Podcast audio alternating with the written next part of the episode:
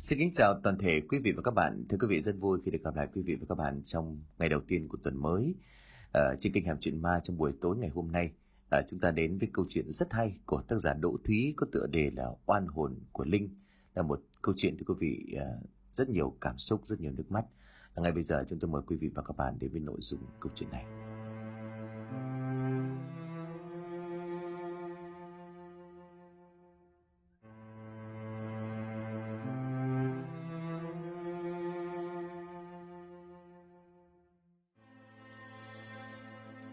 Xe của chúng tôi chuẩn bị một ít phút nữa là sắp vào bến, yêu cầu quý khách kiểm tra lại hành lý, đồ đạc cẩn thận trước khi xuống xe. Xin chân thành cảm ơn quý khách đã tin tưởng và ủng hộ nhà xe của chúng tôi. Chiếc xe khách Bắc Nam hai tầng mới cách đây ít phút, không khí trong xe yên tĩnh, không ai nói chuyện hay làm phiền ai. Thì bây giờ đây sau tiếng loa thông báo của nhà xe, tiếng người nhốn nháo lộn xộn cả lên. Những vị khách nằm trên tầng hai chen nhau người lấy túi, người đeo dép, buông thóng chân và nhảy xuống khoảng không giữ xe, đứng đó xếp hàng và chen nhau. Những người tầng dưới thì ngồi im không dám bước ra vì quá đông người đứng. Thôi thì cứ từ từ không việc gì phải vội.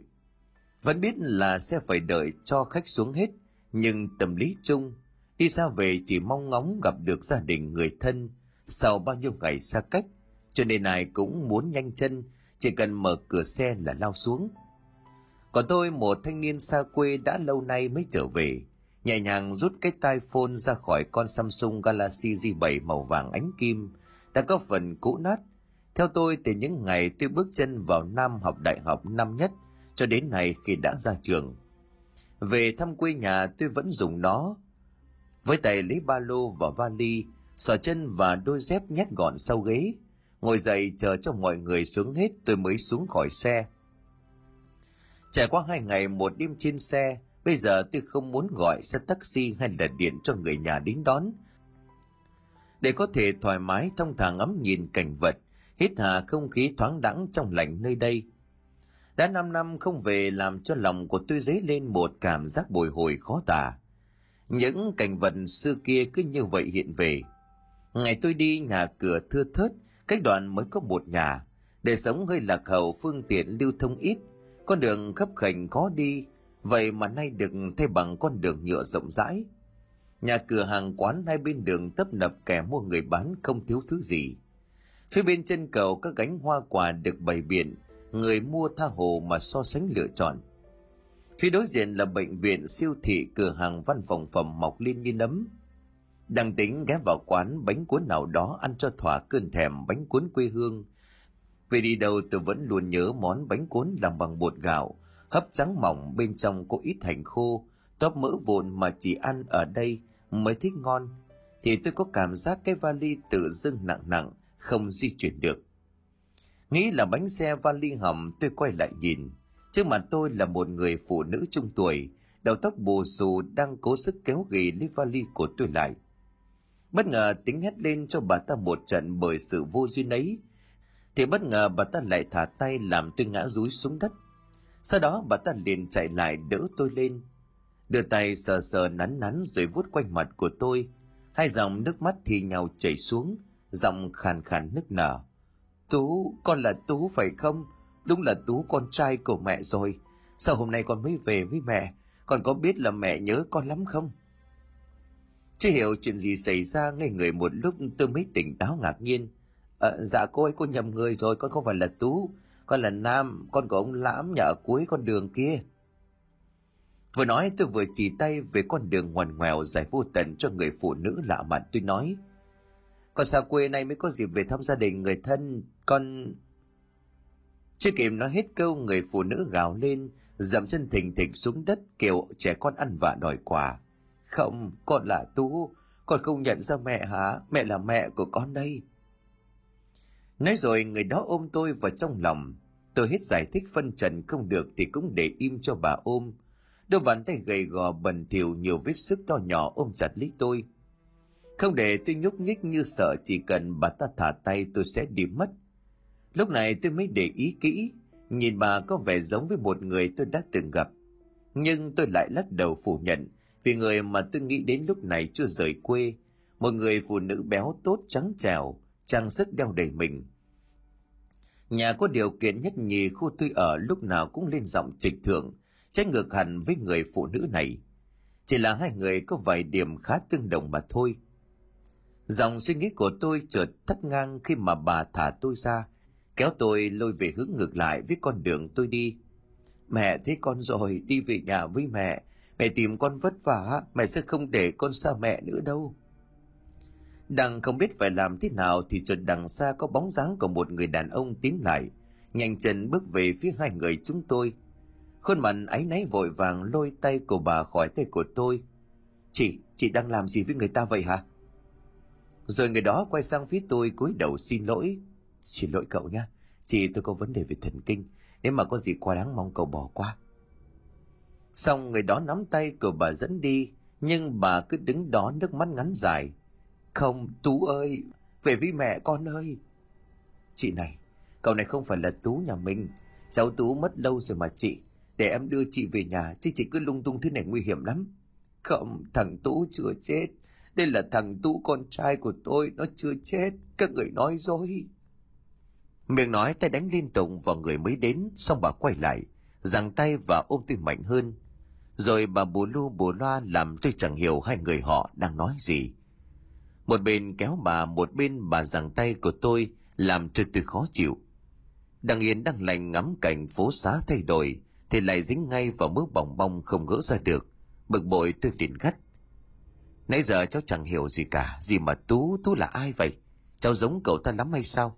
Mà bác này lại cứ liên tục gọi tên là tú vậy. Cháu thông cảm đi. Chị ấy bị sốc vì cây chết của con trai, cho nên bây giờ thần chí cứ điên điên dại dại, gặp ai cũng nhận vậy đó nghĩ cũng tội lắm.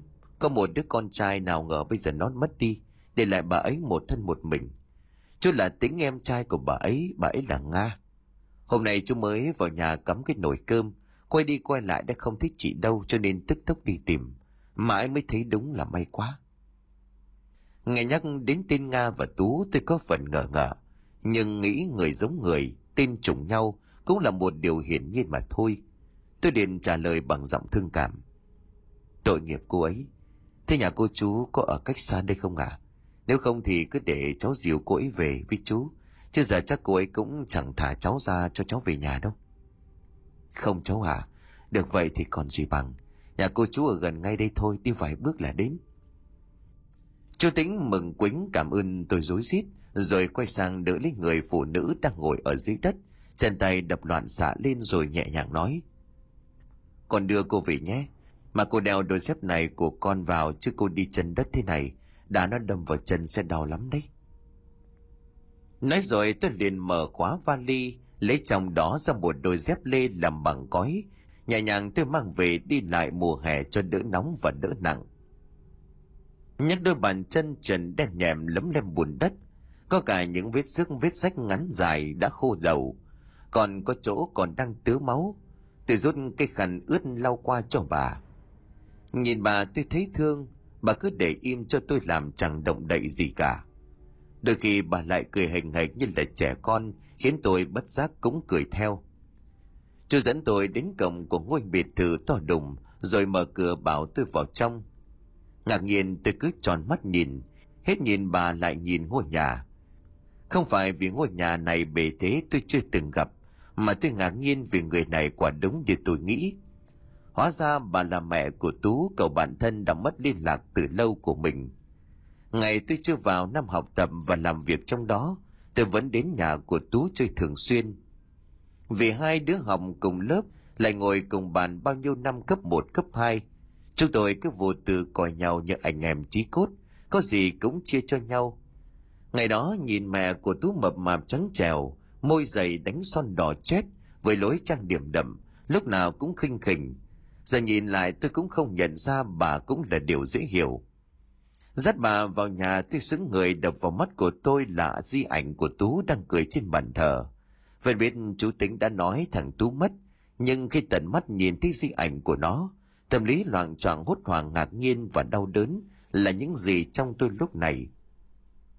Thật khó tin là nó đã ra đi, cái bên ảnh của nó là một cô gái trẻ xinh đẹp đang mỉm cười, một nụ cười thật buồn.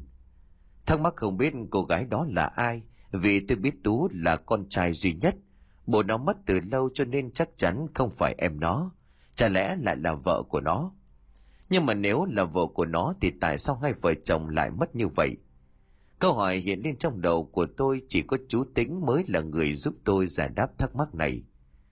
Vội vàng thắp cho vợ chồng Tú nén hương, nước mắt của tôi nhòe đi. Từng coi nhau là anh em. Từng coi nhau là anh em mà bây giờ nó lại đi trước. Cuộc đời quá ngắn tôi lâm dâm cầu nguyện, rồi cũng nhanh tay lấy nước rửa giấy chân tay, mặt mũi và chải tóc gọn gàng cho mẹ của nó. Bà cứ nắm tay của tôi không buông, bất kể chuyện nọ chuyện kia. Lâu lâu bà mới nghe lời của tôi đi ngủ mà tay vẫn nắm chặt tay của tôi. Nhẹ nhàng đắp cho bà một chiếc chăn mỏng lên ngực, khuôn mặt khắc khổ lúc tôi gặp bây giờ đã phần nào giãn ra. Tôi rón rén bước ra và đóng lại cánh cửa phòng. Xong xuôi đầu đó, tôi mới bước ra bàn nói chuyện với chú Tĩnh. Thế chị đã ngủ, chú mừng lắm, chú nói. Một lần nữa chú cảm ơn cháu. Chị ấy từng nhận nhầm rất nhiều người, nhưng chẳng ai có thể dỗ dành làm cho chị ấy vui vẻ, cười đùa suốt như cháu cả. Dạ không có gì đâu. Việc cháu nên làm mà. Đến đây rồi cháu mới biết đây là mẹ của bản thân cháu. Tôi lấy vợ rồi hả chú? Đúng rồi cháu. Cháu ở cuối đoạn đường kia chắc là cháu biết nhà ông Hòa nghèo ở đó chứ. Dạ cháu biết.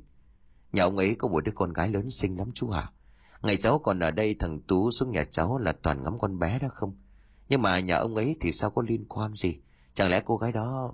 Đúng rồi cháu, nó là vợ của Tú. Nói rồi chú đưa mắt nhìn lên bàn thờ giọng buồn bã mà đáp. Chú ơi, nếu mà chú không ngại nhắc lại chuyện buồn cũ, chú có thể nói cho cháu biết Tú chết khi nào và làm sao lại vậy? Hai vợ chồng nó mất do tai nạn hay sao? Mà cả hai đều không còn. Cháu thật sự là có lỗi với nó. Hứa sẽ liên lạc thường xuyên, mà nó lấy vợ không biết đã đành. Bây giờ nó mất cháu cũng chẳng biết về để tiện nó đi đoạn cả. Từ mất cách đây độ nửa năm rồi cháu. Nó mất ngay sau ngày vợ nó được chôn cất không lâu. Kể ra thì cũng dài dòng lắm. Nhưng mà nếu cháu đủ kiên nhẫn và thực sự muốn nghe thì chú sẽ kể. Dạ cháu có nhiều thời gian mà chú. Chú cứ nói đi. Tôi dục chú giọng tha thiết khẩn khoản. Nghe lời của tôi chú cũng từ từ kể. Buồn lắm cháu ạ, chẳng ai có thể ngờ được. Chuyện là như thế này. Vừa nói giọng nói khàn khàn ánh mắt nhìn xa xăm về nơi cuối con đường. Cách đây mấy tháng, trong một căn biệt thự khang trang lộng lẫy dưới trung tâm của khu phố, với cổng chính thiết kế theo phong cách của châu Âu, sân vườn rộng rãi trong sân trồng toàn những cây có giá trị, được chủ nhà thuê người mua ở các nơi khác về với giá cao để làm cảnh. Tú nàng nàng đòi bà Nga phải cưới Linh cho mình. Kể có một chút về Linh, cô năm nay mới 19 tuổi, là con cả. Dưới cô còn có hai đứa em đang trong độ tuổi ăn học. Là Thanh Tâm năm nay học lớp 9 và thằng Trung năm nay học lớp 4. Linh có một nước da trắng hồng, một mái tóc đen dài óng ngả, luôn được cô nâng niu chăm sóc và cũng là niềm tự hào của cô. Khuôn mặt ưa nhìn đôi môi đỏ thắm lúc nào cũng tươi cười với hàm răng trắng bóng và chiếc răng khảnh cho nên nhìn cô rất duyên. Ngoài đẹp người thì cô còn đẹp cả nết, vừa hiền lành ăn nói nhẹ nhàng lại dễ nghe, cần cù chịu khó. Mới chỉ được học hết lớp 9 đã phải nghỉ học để đi làm thuê kiếm tiền lo cho gia đình, lo cho các em. Dường như công việc nào Linh cũng làm, từ chăn trâu làm cỏ, hay là cấy thuê cho những gia đình có điều kiện. Miễn là có tiền và đồng tiền đó là đồng tiền chính đáng, thì cô chẳng quản ngại nắng mưa. Công chính công việc này làm cho Tú biết và muốn cưới Linh sau vài lần gặp gỡ. Vì sao khi mà đủ tuổi lao động thì cô đi làm công nhân cho một công ty may ở gần nhà. Họ hàng nghe tin ai cũng vui mừng và thích Linh vì cô không chỉ xinh đẹp lại còn tháo vát chịu khó, anh nói nhẹ nhàng dễ nghe. Và chú Tính cũng là một người trong số đông đồng ý ấy.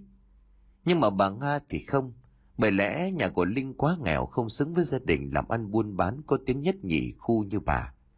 Bà kiên quyết phản đối, Nghĩ con mình đến tuổi muốn lấy vợ cho nên ra sức giới thiệu cho các mối ngon hơn. Nhưng anh không nghe. Liên tục bỏ nhà đi chơi bời lêu lồng, tạo áp lực cho mẹ. Đúng là trời không chịu đất thì đất phải chịu trời. Dù rằng không thích Linh nhưng mà không thể làm gì khác để cho thằng con quý tử thay đổi. Bà đành chấp nhận cuộc hôn nhân này.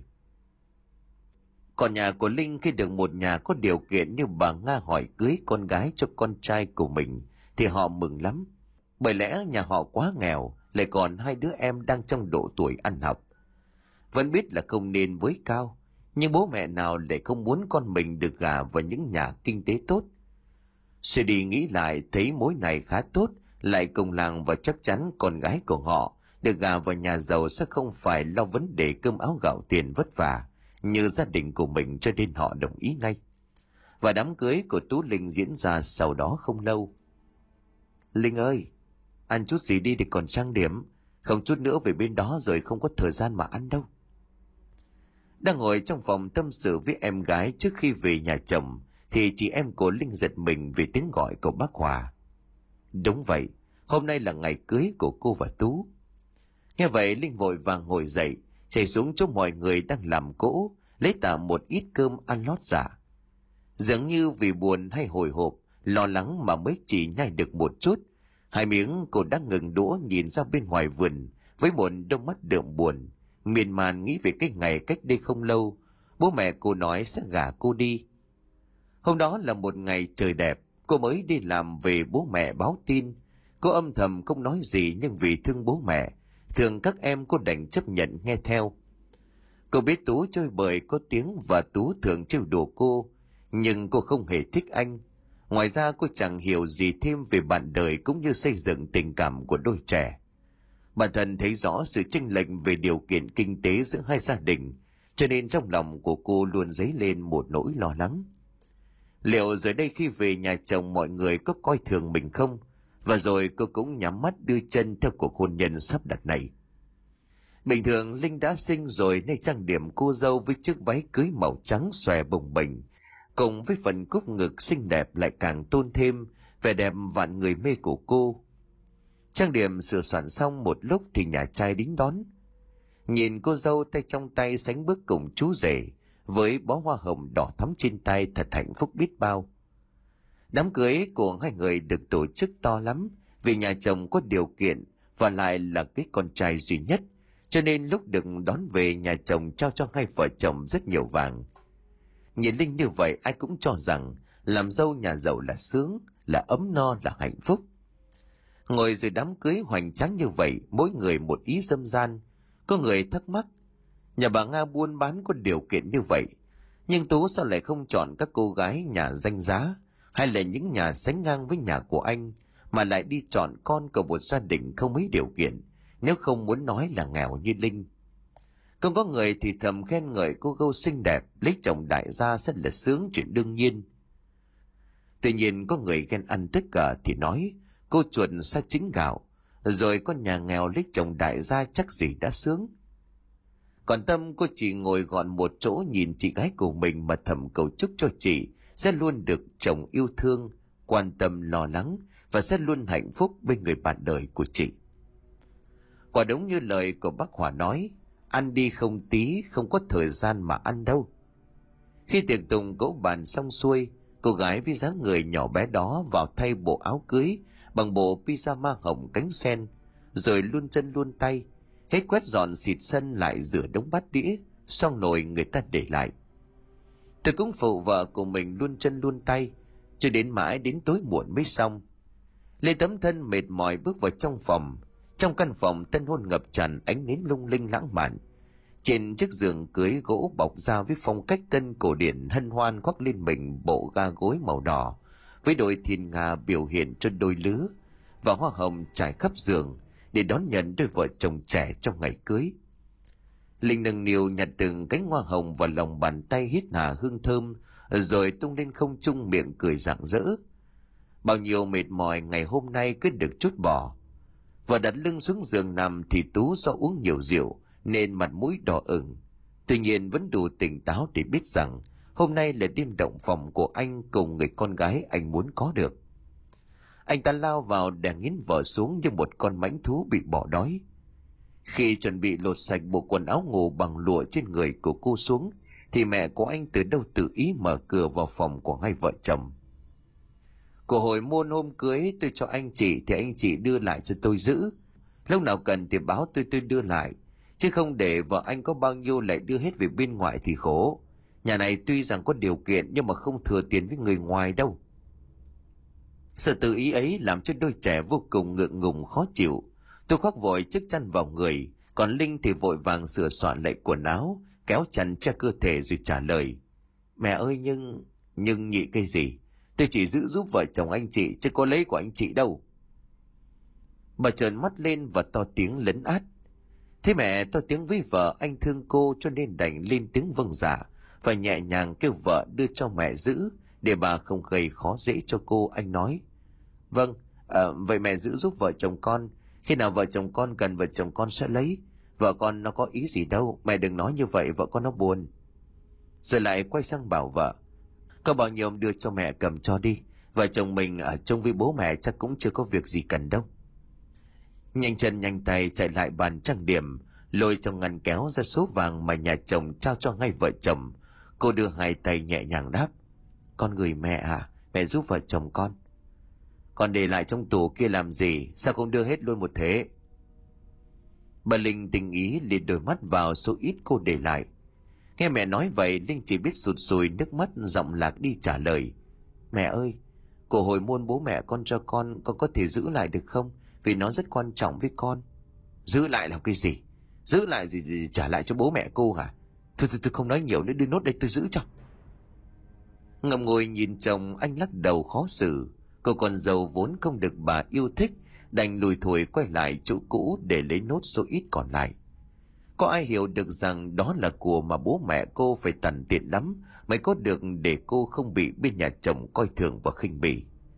Đôi bàn tay run rẩy hai dòng nước mắt chảy xuống. Cô đưa lại cho mẹ chồng. Cầm vàng gói lại cẩn thận bà mang về phòng cất. Lúc này Linh bật khóc nức nở. Những giọt nước mắt lăn dài ở trên mi.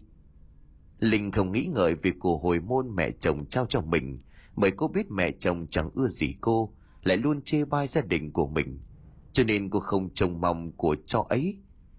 Nhưng cô không vì bố mẹ cô phải khó khăn vất vả, thức đêm mò hôm để cố gắng cho cô.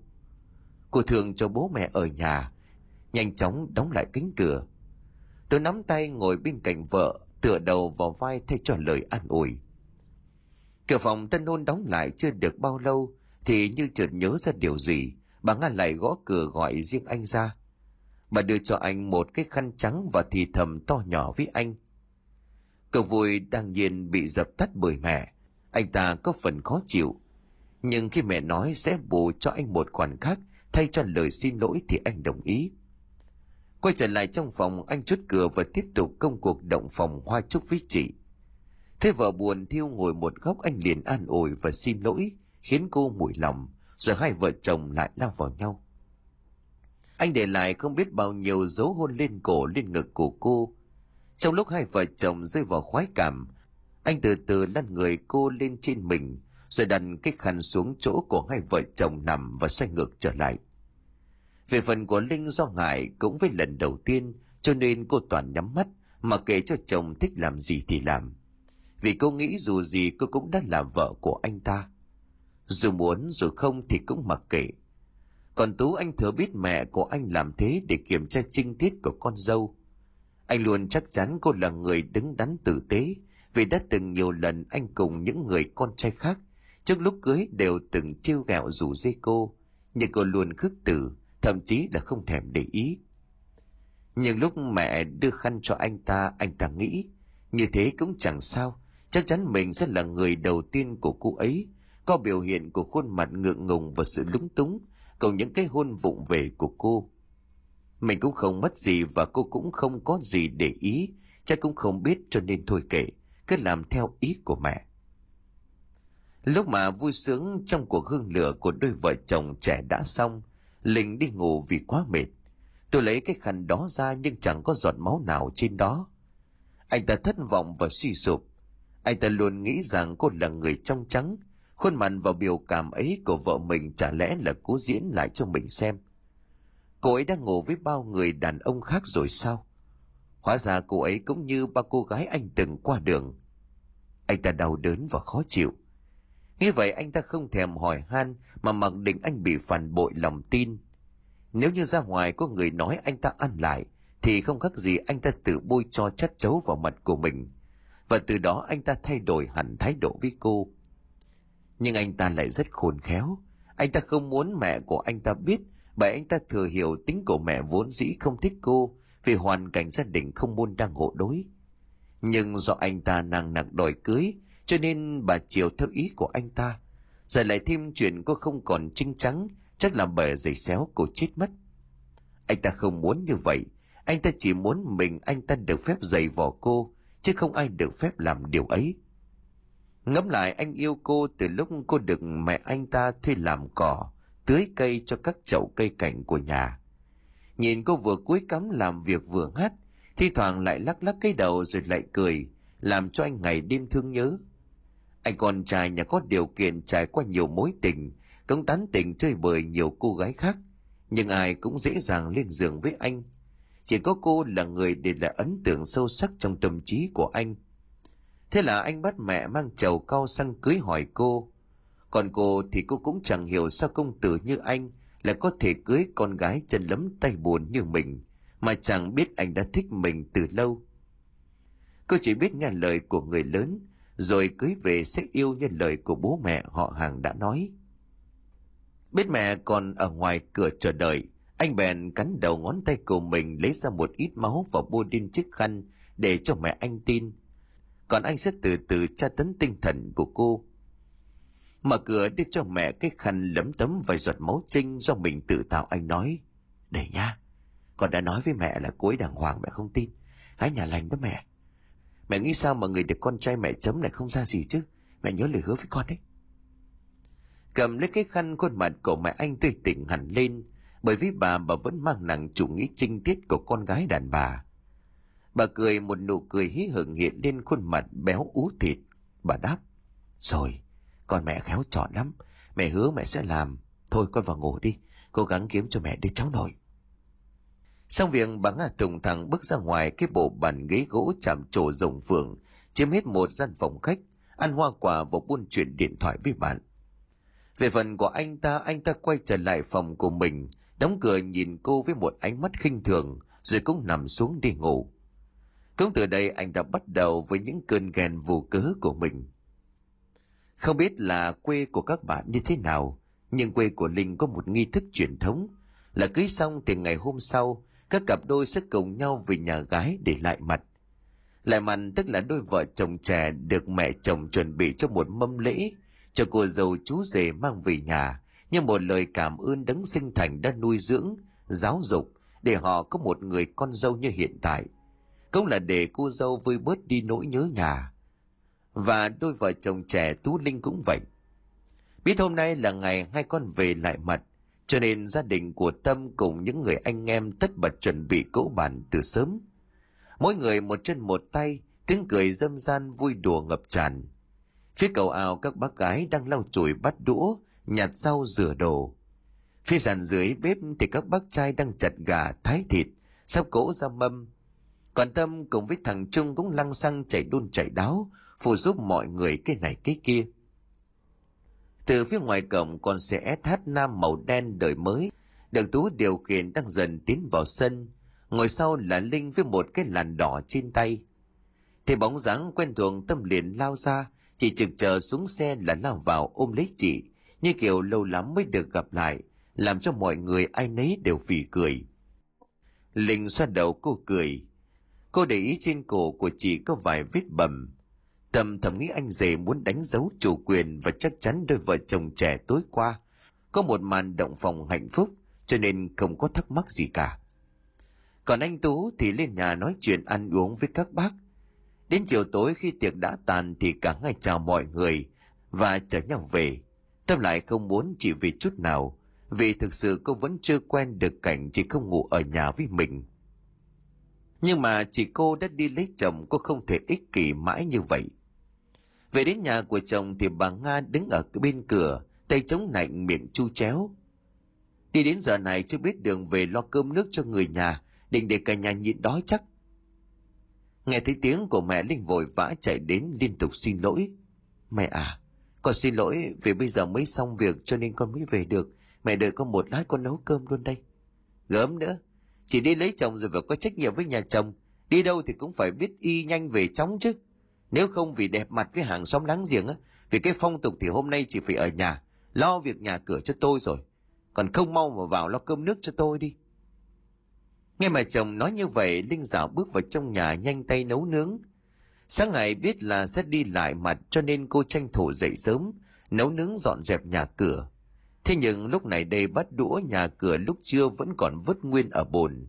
Mọi người ăn xong không rửa cũng đã đành, nhưng chẳng ai thèm ngâm nước để bắt đũa đã bị khô lại. Đồ đạc ngổn ngang lộn xộn. Báo hải cô phải sắn tay rửa hết đống chén bát và lau dọn lại căn nhà mỗi nơi một thứ. Từ ngày lấy chồng, Linh ít ghé thăm nhà hẳn. Lâu lâu có dịp dỗ hai vợ chồng cô chỉ được về một lúc, rồi lại nhanh chóng đi về. Có nhiều anh em trong họ đã từng đặt câu hỏi và hỏi thẳng cô. Có phải vợ chồng chê nhà mình không có đầy đủ, hay là cô sống bên kia sung sướng, cho nên không muốn về chơi với bố mẹ với các em? Nhưng Linh luôn trả lời. Nhà chồng cháu làm ăn buôn bán, chồng cháu cũng bận khách cửa với các mối, còn cháu thì bận giấy tờ sổ sách, rồi lại đi làm những việc khác. Không ai để ý đến khuôn mặt của cô nói, chỉ có mình Tâm. Tâm thấy chị vội vã quay đi đôi mắt đỏ hoe, liền lôi tay của chị vào một góc khuất rồi nói. Chị ơi, bên đó sống khó quá phải không? Nếu mà khó sống quá thì về với gia đình của mình đi chị. Linh giật mình vì không nghĩ rằng đứa em thơ ngây của mình lại nói ra những câu như vậy. Cô chỉ cười một nụ cười buồn không còn tỏa nắng, nhưng cái ngày cô còn vô tư ở nhà. Cô đưa tay véo má bầu bĩnh của Tâm. Cái con bé này, em nói gì kỳ vậy? Chị ở bên đó được anh Tú và mẹ chị yêu chiều ghê lắm. Em không thấy chị bây giờ trắng trẻo, nhàn hạ hơn nhiều sao? Tâm phùng mặt vừa đáp vừa nhìn thẳng vào mắt của chị. Chị đừng nói dối. Em mấy lần đi học, em cố tình đi về qua nhà chị. Em thấy hết rồi chị ạ. À. Chị à, em lúc nào cũng chào đón chị. Chị phải đối xử với bản thân chị tốt vào đấy. Linh ngay người rồi quay mặt rời đi. Để em vào nhà rồi cùng chồng phóng xe ra về. Nhìn dáng của chị đi xa dần và nhỏ dần Tâm bật khóc. Tâm thừa biết chị cô làm dâu nhà bà Nga chẳng dễ dàng gì. Lấy chồng xong chị cô nghỉ hẳn làm công ty mà ở nhà nội phụ trợ giúp việc làm ăn buôn bán đã có những lần vì nhớ chị nên học về hay đi chơi ở đâu, Tâm đều cố tình đi qua nhà chị của mình. Mặc dù đi qua đó đều ngược đường. Cô sẽ bị mất nhiều thời gian và cô luôn dừng lại thập thò giấu mình phía sau cây bưởi ở đầu ngõ, cách nhà chị gái một đoạn, nhìn vào ngôi nhà bề thế đó để chờ đợi và được nhìn thấy dáng người nhỏ bé của chị để thỏa mãn nỗi nhớ. Đã rất nhiều lần Tâm thấy mẹ chồng của chị la dày, cũng như nói những câu khó nghe với chị. Thậm chí có những khi mà đi học về, Tâm còn thấy chị của mình đang dùng xẻng xúc từng xẻng cát hay là bê từng chồng gạch lên xe tải khi cả gia đình nhà chồng đang ngồi và ăn uống. Xong xuôi chị cô mới được mò mẫm vào, ăn uống một thân một mình rồi tự dọn dẹp. Ngoài xuống nhà ngoài cùng chồng thì đi đâu hai vợ chồng trẻ cũng kè kè sát cánh bên nhau, chứ Tú không cho phép vợ được đi một mình. Linh càng ngày càng ít đi ra ngoài kể cả là đi chợ. Việc mua đồ ăn uống thì cứ đến tầm 12 giờ trưa, Tú sẽ mang đồ về hoặc bà Nga tự đi chợ để giám sát việc chi tiêu. Phần cô chỉ việc nấu nướng dọn dẹp nhà cửa. Thời gian gần đây vì chuẩn bị cho kỳ thi chuyển cấp, nên hôm nào Tâm cũng thức đến 2-3 giờ sáng để học bài với hy vọng sẽ có kết quả cao trong kỳ thi tới. Và đêm nay cũng vậy, Tâm nhớ hôm đấy đang ngồi ôn bài thì tự nhiên mất điện. Cả căn nhà chìm vào trong bóng tối. Cô đành hậm hực mang chiếc chiếu cói ra ngoài hiên nhà nằm cho mát. Mà ai cũng biết với thời tiết 38-39 độ C, thậm chí là có những ngày lên đến 40 độ. Thì dù có bật quạt đã rất nóng nực khó chịu, thì việc bây giờ mất điện đúng là một cực hình. Nhưng may mắn hôm nay học gần xong rồi, cho nên cô ra ngoài nằm một lúc cho đỡ cái oi bức của mùa hè. Ở bên ngoài thềm nhà ánh trăng rằm soi tỏ xuống nhân gian, làm cho con người ta mong muốn có tách trà với một ít bánh để nhâm nhi ngắm trăng. Trăng soi bóng vạn vật đổ xuống trên nền các hình thù kỳ lạ khác nhau. Đống rơm nằm tranh ảnh ở ngoài vườn, nhìn như ngôi nhà siêu vẹo cô đơn một góc trời. Những bóng cây nhãn như là cái ô khổng lồ lộn ngược xuống mặt đất. Trời đêm hôm nay vừa có trăng vừa có sao lại có gió, những cơn gió mát thổi từ hương đồng cỏ nội, vào xua tan đi cái oi bức của đêm hè, làm cho tâm thiêu thiêu ngủ lúc nào không hay. Đang dần vào trong giấc ngủ ngon, thì bất chợt tiếng chó chu nhà vang lên, làm cho cô giật mình mở mắt dậy. Nhìn theo hướng con chó chu, đó là tiếng ngoài cánh cổng sắt hoen dỉ cũ nát. Lớp sơn đã bong chóc hết đã đường bố mẹ cô khóa lại cẩn thận. Bình thường con đen nhà cô rất ngoan nhưng hôm nay nó sủa inh ỏi làm cho cô nghĩ đến việc có trộm. Mà có thể là có trộm thật, vì bên ngoài cổng có bóng dáng của ai đó đang đứng. Tiện tay cầm cái gậy thủ thế, tầm mòn mèn tiến ra dự định la toán cả lên kêu trộm. Thế nhưng khi mà gần đến nơi thì cô liền bắt gặp ánh mắt quen thuộc của người chị gái, đã gắn bó với cô suốt bao năm nay. Với bộ quần áo hôm chuẩn bị cưới, cô đã đi nhổ cỏ thuê để dành tiền mua tặng chị vẫn mái tóc dài quá lưng, vẫn dáng người mỏng mảnh ấy. Nhưng mà hình như hôm nay có phần gầy đi và khuôn mặt nay xanh xao tái nhợt đi trông thấy. Thế vậy cô liền quát con chó và đuổi nó vào trong nhà, nhưng nó vẫn cứ đứng đó sổ mãi, cho đến lúc chủ cầm gậy đuổi nó đi. Nó ư ử cúp đuôi chạy vào bên trong bếp. Thi thoảng vẫn ngoái đầu lại phía sau, cô thầm nghĩ, cái con chó này kỳ lạ thật mọi khi chỉ đến với nó nó vẫy đuôi mừng rối rít, mà nay nó lại thái độ như vậy. Hay là chỉ mới mấy ngày không xuống mà nó đã quên mặt chủ. Thế nhưng nghĩ thì nghĩ vậy thôi. Chứ thấy chị cô mừng quá. Nhanh chóng lít chìa khóa chạy ra mở cổng và gọi to, báo cho bố mẹ biết là chị đã xuống. Bàn tay chạm vào khóa cổng, cô bảo chị chị à sau nay chị xuống muộn vậy, chị không báo trước để em đợi cổng. Mà chị cũng có một chìa dự phòng mà khi về không quay ở nhà chị có thể mở cổng vào mà. Hôm nay chị quên không đem theo hả? Chị đi bộ hả? Ờ, mà chị xuống muộn thế này. Sao anh tú không lấy xe chở chị xuống? Ai lại để vợ thân gái một mình đi đêm đi hôm mất điện? Nhờ có vấn đề gì thì sao? Hàng loạt các câu hỏi cứ phun ra liên mồm mà không thấy chị trả lời. Linh đứng đó ánh mắt buồn thầm thầm nhìn cô và nhìn vào trong nhà không nói một câu lúc này bố mẹ của cô chạy ra chiếc đèn pin loạn xạ về phía của cô mà hỏi, chị linh về à con chị đâu? Tâm quay lại trả lời bố mẹ giọng vui vẻ, líu lo nói, chị đang đứng ngay trước cổng này bố mẹ này, bố mẹ không thích chị sao? Chưa kịp trả lời xong, bố mẹ đã ấn tay vào đầu của cô mà mắng, mày mơ ngủ hả con? Hay là mày nhớ chị quá, mày mong chị về thăm mà sinh ảo tưởng? Tâm ngạc nhiên chỉ tay ra ngoài cầm cô liền đứng xứng người miệng ú ớ rồi ngó ngang ngó dọc để tìm chị. Nhưng mà tuyệt nhiên chẳng thấy tâm hơi của chị đâu.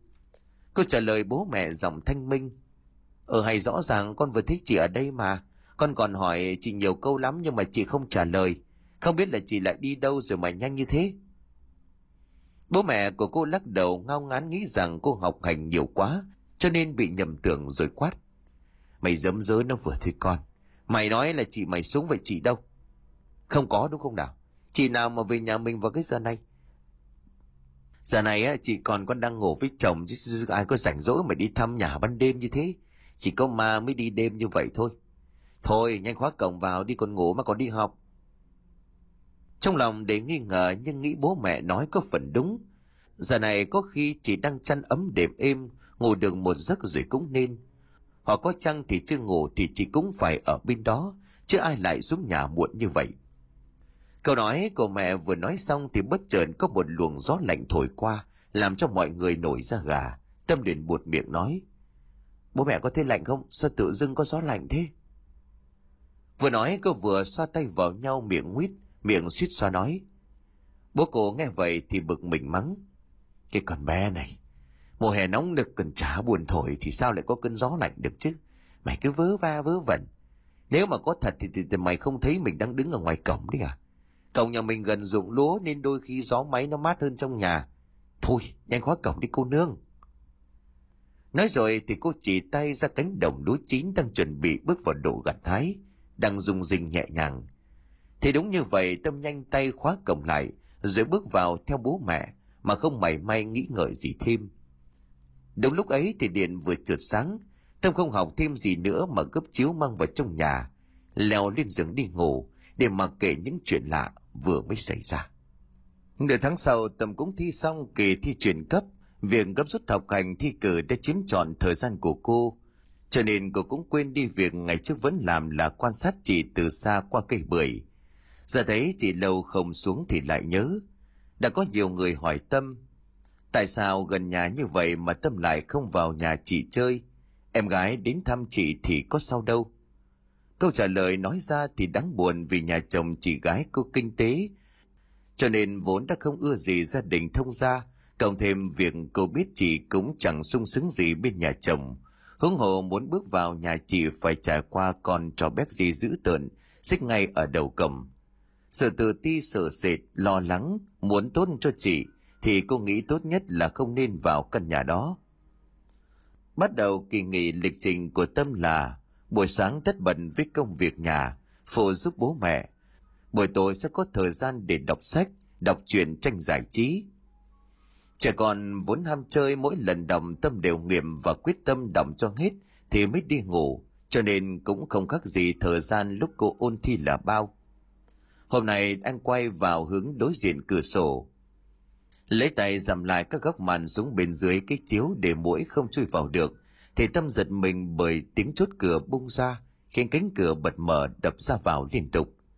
Thò tay vào định đóng cánh cửa lại để cài nốt cuốn chuyện mới mượn, rồi sẽ đi ngủ. Không gió tự nhiên nổi lên thế này chẳng may mưa vào hết, làm cho mất giấc ngủ thì khổ.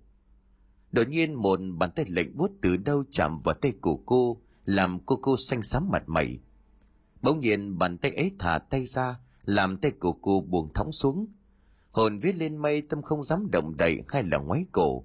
Ngước nhìn xem ai nắm tay của mình vừa rồi, thì âm thanh quen thuộc lại cất lên. Tâm ơi, chị đây. Cô vội ngước mắt lên nhìn trước mắt của cô là chị linh, chị gái yêu dấu của cô. Cô bèn cất tiếng gọi chị giọng vui mừng. Chị chị ơi, chị vào nhà thư ngoài trời sắp mưa rồi. Chị đứng ngoài đó đêm hôm gió mấy nguy hiểm lắm. Mà sao tay của chị lạnh vậy? Nhưng trái với mong muốn của tâm chị cô chỉ lắc đầu, khuôn mặt chị lúc này lúc nhúc đầy dòi bỏ từng tầng thịt rơi xuống đất rồi chị linh bước đi xa dần vào khuất thần giọng nói vang lên xoáy vào óc của cô. Tâm ơi, chị mất rồi còn đâu. Không, chị chị ơi, chị. Bà hòa nằm ở ngoài đang tính ngồi dậy để đi vệ sinh. Nghe thấy tiếng của tâm trong gian nhà trong, bèn nhanh chóng chạy vào thấy tâm chân tay vùng vẫy mắt nhắm nghiền miệng ú ớ, liền vỗ mặt cô giọng hốt hoảng. Tâm tâm, tỉnh lại đi con, bơ gì mà gào thét thế. Tâm giật mình mở mắt, may quá đó là giấc mơ. Chỉ là một giấc mơ mà thôi, nhưng sao giấc mơ lại thật đến như vậy? Cô cứ ngồi đó khuôn mặt hoang mang, từng giọt mồ hôi lấm tấm trên mặt. Mãi lúc sau cô mới trả lời câu hỏi của mẹ giọng run rẩy. Mẹ, chị linh, con vừa mơ thích chị linh chị bảo chị giết rồi mẹ à. Con bé này, ăn với chả nói. Cứ gở mồm thôi. Chị còn sống sờ sờ mà mày lại bảo chị chết. Mà giấc mơ thường trái ngược với thực tế cho nên không sao đâu con. Thôi, lo ngồi tiếp đi. Mẹ đi vệ sinh một chút. Nói rồi, bà quay chân bước đi. Tâm thấy mẹ đi thì nhanh chân tấp cái chăn ra khỏi người rồi kéo tay của mẹ. Mẹ ơi, mẹ đợi con đi với, chứ vừa nãy mơ làm con sợ quá. Mẹ cô cười, trêu cô rồi hai mẹ con bước ra ngoài không giống như các nhà có điều kiện làm vệ sinh trong nhà. Nhà cô muốn đi vệ sinh phải đi qua một chiếc sân và cái chuồng lợn mới đến được. Ở ngoài trời, tối đen như mực, cây cối đua nhau nghiêng ngả thì thầm. Tiếng ếch nhái kêu lên dâm gian ở ngoài đồng. Không cảnh miền quê đêm đến thật đáng sợ. Bỗng nhiên, cô thấy một dáng người phụ nữ đứng sau bụi chuối ao gần nhà. Thập thò nhìn vào trong. Lần này không chỉ có mình cô mà bà hòa đều nhìn thấy vội vàng hai mẹ con cô chạy nhanh ra đó. Linh trắng thoát nổi bệnh giữa màn đêm đen không thể lẫn đi đâu. Vẫn con người ấy, vẫn dáng người mảnh khảnh ấy. Bây giờ trông đã gầy đi trong bộ quần áo tâm đã từng thấy chị mặc hai lần trước. Đôi mắt đèn láy biết cười ngày nào bây giờ buồn bã, u uất, sầu não. Tâm thấy như vậy lay tay của mẹ.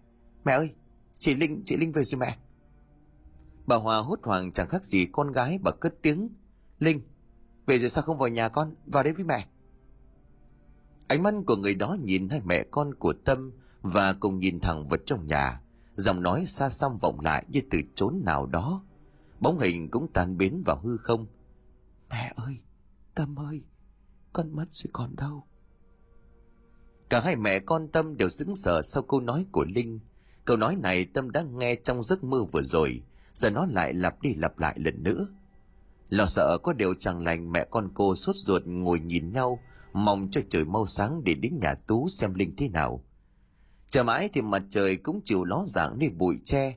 Bà hòa và tâm liền nhanh chóng phi xe đến nhà của tú để hỏi cho ra nhẽ. Nếu như linh chẳng may gầy ra sự việc gì, thì chồng của linh phải là người đầu tiên báo cho gia đình của bà. Đằng này chẳng thấy tú hay gia đình của thông gia thông báo gì cả. Đứng trước cánh cổng chạm trổ điều luyện nhà tú tâm đập tay vào cổng gọi. Anh tú ơi, có nhà không? Mà ghệ tiếng chó sủa inh ỏi một lúc sau mẹ con của tú bước ra bà nga liền quát. Mẹ con nhà bà làm cái gì thế hả? Nhà có tang hay sao mà gọi gấp thế? Còn tú nhanh chóng mở cổng miệng quát con chó im lặng, rồi mời hai mẹ con cô vào nhà. Kể từ lúc cưới cho đến bây giờ, đây là lần thứ hai hai người đặt chân vào ngôi nhà khang trang bề thế này. Nhưng khác với lần trước lần trước là gả con cho họ còn lần này là đến để hỏi thăm con gái. Ngồi vào bộ bàn ghế to hoành tráng giữ nhà tú xót nước mời mẹ con của bà hòa. Mẹ với em uống nước đi có việc gì mà mẹ với em sang nhà con sớm vậy? Và con không về cùng hai người sao?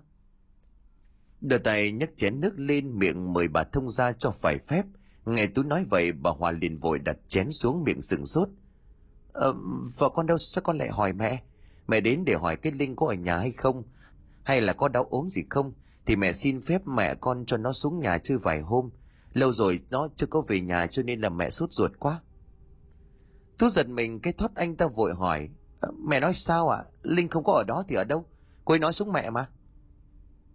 Đột nhiên bà nga từ đâu bước ra giọng đanh đá nói, con gái quý hóa của anh chị tức chồng đòi bỏ vì nhà từ bao giờ còn sang hỏi. Nó có cần cái gia đình này nữa đâu nếu mà vợ chồng giận dỗi nhau thì một hai ngày là lành rồi về nhà chồng đi. Đằng này làm mình làm mày bỏ xuống dưới đó thì ở đó luôn đi. Nhà tôi không dành để chưa cái loại con dâu hơi tí là tức tối bỏ đi. Đúng là không ra cái thể thống gì cả. Câu nói của bà nga làm cho mẹ con của bà hòa hoảng hốt ngạc nhiên. Bà bà bà, bà con nói sao? Cái linh nó bỏ về bao giờ? Lâu rồi tôi có thấy nó xuống đâu. Gớm nữa bà bao che cho nó làm cái gì? Con gái mà không về đó thì nó đi đâu? Bạn bè thì không có hay là có đi với thằng khác thì cũng nên. Bà nga chưa nói hết câu thì đột nhiên cánh cửa nhà đóng sầm lại. Vội vàng tú chạy ra chốt cái khuy sắt dưới nền mà lớn tiếng với mẹ. Mẹ có thôi đi không? Mẹ vào nhà đi. Việc vợ chồng con mẹ không cần quan tâm. Ở đây con nói chuyện với mẹ vợ con được rồi. Bà nga tức giận mắt trợn lên nhìn con ngoe ngoẩy cái mông bỏ xuống dưới nhà miệng chu chéo.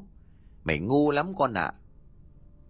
Đời mẹ đi khuất lúc này Tú mới xin lỗi bà Hòa. Mẹ và em thông cảm. Mẹ con có nói lời quá thì cũng mong mẹ và em đừng chấp. Giờ anh ta bắt đầu kể. À, cách đây tầm nửa tháng thì vợ chồng con có xảy ra to tiếng với nhau. Chẳng là con đi tiếp khách về thì có đứa bạn con nó nó có gửi cho con cái ảnh vợ con đang được à, người đàn ông khác nắm tay. Vừa nói tôi vừa đưa điện thoại ra cho mẹ con của bà Hòa xem Nhìn vào ảnh, hai người nhận ra ngay người đàn ông ấy là Thanh là bạn thân của Linh, người luôn giúp đỡ Linh và gia đình mỗi khi khó khăn. Ngày còn đi học, Thanh vẫn luôn chở Linh đi học. Tâm chưa kịp lên tiếng trả lời thay mẹ thì Tú lại nói. Con thì à, sẵn có hơi men trong người lại nhìn thấy cái ảnh đó cho nên là con mới tức giận và nói với vợ con là lần sau em đừng để cho ai chạm vào em. Dù chỉ là ngọn tóc hay là bàn tay anh không thích như vậy huống hồ chẳng may gặp người quen thì họ lại đồn thổi linh tinh thì mất hay. Vợ con nghe thế vậy thì con mới đùng đùng bảo với con là, là anh sao vậy? Em với anh ấy chẳng có gì cả. Anh muốn nói gì thì nói miễn là em không vớ vẩn là được. Chứ bây giờ bản thân của em chúng em không thể nói chuyện được sao? Còn mấy nóng lên mới tát cho cuối một cái. Mẹ thì cũng biết là bát đũa còn có lúc xô huống chi là vợ chồng chung sống với nhau. Cả đời mà sao tránh được những cái lần ờ, cãi giận hờn nhau con có yêu thì con mới ghen và muốn nhắc nhở để cô ấy giữ ý một chút. Ai ngờ cô ấy lại lôi ở đâu ra cái đơn ly dị bắt con ký, rồi tháo luôn cái nhẫn ở trên tay con đặt lên bàn. Bảo là anh ký đi, tôi mệt mỏi với cuộc hôn nhân này lắm rồi. Tôi sẽ về nhà bố mẹ tôi ít hôm. Và cô ấy đi luôn từ hôm ấy đến giờ chưa có về, mà lá đơn thì vẫn còn ở đây. Lục sục trong tủ như tìm cái gì đó nhưng mà mãi không thấy tú. Nhưng mà mãi không thấy tú liền lúng túng. Có lại gì con để trong này mà sao lại không thấy được chứ? Thôi để hôm nào con tìm thấy con cho mẹ xem. Xong rồi anh ta lại nói, vợ con như trẻ con vậy đó. Tức nhau chút là thao nhẫn là xong gì nữa, hòa bao nhiêu lần rồi chính tay của con phải đeo lại cho cuối nhưng mà lần này vừa tháo nhẫn lại đòi ly dị. Con chán lắm cho nên là lúc vợ con bỏ đi thì con cũng kể, để cô ấy thích đi bao lâu thì đi. Dù gì thì cũng là xuống bố mẹ cho nên là con không có lo đi xuống dưới đó khuây khỏa đầu óc rồi suy nghĩ lại, chỉ cần việc xin lỗi con là con cũng coi như là không có chuyện gì xảy ra Mãi đến hôm nay vẫn chưa có thấy về, con đang tính là lấy xe xuống đón. Trời không chịu đất thì đất phải chịu trời thôi. Dù gì thì con cũng là chồng, con cần phải bảo vệ vợ con. Giờ mẹ và em nói, vợ con không xuống đó thì vợ con đi đâu được chứ? Bà Hòa lúc này mới bù lu lên mà nói, Nó không xuống đó con Mà nói thật là thì thì hôm qua mẹ và em thấy nó Nó bảo là nó chết rồi Sợ là có điều chẳng lành cho nên mẹ với em mới mội vàng tìm đến làm phiền gia đình con sáng sớm như vậy đó Khuôn mặt của Tú tái lại anh run rẩy nói, chết dở chứ, cô ấy đi đâu được chứ? Hay là mẹ với con liên lạc với bạn bè cô ấy xem sao, rồi tìm các ao hồ xem thế nào. Còn không thấy nữa thì mình báo công an, con cũng đăng lên trang mạng nhờ chia sẻ tìm kiếm. Nói rồi anh ta chạy nhanh xuống nhà dưới lấy con xe mọi khi vẫn chở Linh xuống nhà vợ, rồi cùng mẹ con của bà Hòa chia nhau ra tìm. Tìm kiếm cả ngày trời hỏi han khắp nơi, Đến đâu ba người họ cũng dơ tấm ảnh của Linh và miêu tả dáng người của cô. Thế nhưng mà chẳng thấy tâm hơi đâu cả. Hàng xóm anh em họ hàng nghe tin sợ có việc chẳng lành, thì cũng chia nhau lặn ngụp ở các dòng sông con mương hay là các lối ra vào. Đèn điện sáng rừng các góc, tiếng người gọi hò nhau ý ới tìm kiếm cũng vô vọng. Lúc này Tú và gia đình của bà Hòa định chấp nhận báo cho công an. Từ ngày báo công an thì ngày nào tôi cũng xuống để hỏi han bố mẹ vợ xem có tình hình gì không. Tuy nhiên tất cả chẳng có tin tức gì, cho dù là hy vọng mong manh. Nhớ vợ cứ cách mấy ngày Tú lại đăng dòng trạng thái cùng ảnh hai vợ chồng chụp chung, làm cho cộng đồng mạng ai cũng nghĩ anh đang rất lo cho vợ, cho nên liên tục bình luận động viên và chia sẻ. Tin tức về Linh như là bóng chim tăm cá vậy. Mọi người dần bỏ cuộc và trông chờ một tia hy vọng hay là một phép màu nào đó xảy ra? Nghe đến đây thì tôi cắt ngang lời của chú tĩnh rồi hỏi. Thế mọi người nghĩ cô ấy chết cho nên mới lập bàn thờ cô ấy hả chú? Không cháu ạ. À. nếu mà không thế thì thả cứ mãi nuôi hy vọng là cây linh nó bỏ nhà đi. Tức là nó còn sống, còn có cơ hội gặp lại. Ít ra thì còn đỡ đau đớn hơn là cho rằng nó chết để lập bàn thờ cháu à thế rồi sau đó sao hả chú? Theo chú nói lúc nãy thì hẳn là đã tìm thấy cô ấy và cô ấy đã chết thực sự à? Đâu là như vậy cháu ạ, khổ thân còn bé lắm. Nói xong chú đưa tay lấy vạt áo lau đi những giọt nước mắt trên khuôn mặt đen sạm dám nắng của mình. Rồi chú lại nhìn vào phía bên trong nhà, nơi bà Nga đang ngủ và kể tiếp. Tôi không hỏi han gì mà im lặng lắng nghe. Cho đến một ngày hôm đó là Tết đoan ngọ mùng 5 tháng 5, tôi vẫn chạy đôn chạy đáo khắp nơi để tìm vợ, nhưng cũng không quên mua lễ xuống Tết bố mẹ vợ. Còn cô bé Tâm được mẹ giao nhiệm vụ vào trong chợ lấy thịt của cô Lan ở chợ mà bà Hòa đã dặn trước để làm cơm thiết đãi con rể theo phong tục. Trên đường đến đó thấy một đám đông người đang tụ tập xôn xao trước một bãi rác gần cầu. Tò mò Tâm dừng xe lại rồi hỏi mấy cô ở gần đó. Cô ơi, ở đây có vụ gì mọi người tập trung đông vậy? Một bà trung tuổi không quay đầu lại nhìn Tâm mà trả lời. Eo ơi, khiếp lắm cháu ạ. À. Bà ta vừa nói vừa chỉ tay về phía người đàn ông đang cầm cái túi với mấy chai nhựa lon bia đang run rẩy đứng ở một góc. Ông ấy đi nhặt ve chai ở cái bãi rác này. Khi mà đang cúi xuống nhặt cái chai nhựa kia thì thì thấy một mùi hôi thối sộc vào mũi. Lại thấy có cái tóc nó thò ra ngoài khỏi bao. Nghĩ là câu chuyện không lành, ông ấy hất hết cái rác ra. Thì thì trước mắt của ông ấy hiện lên một thi thể của một cô gái đang phân hủy trong ạ kiếp lắm.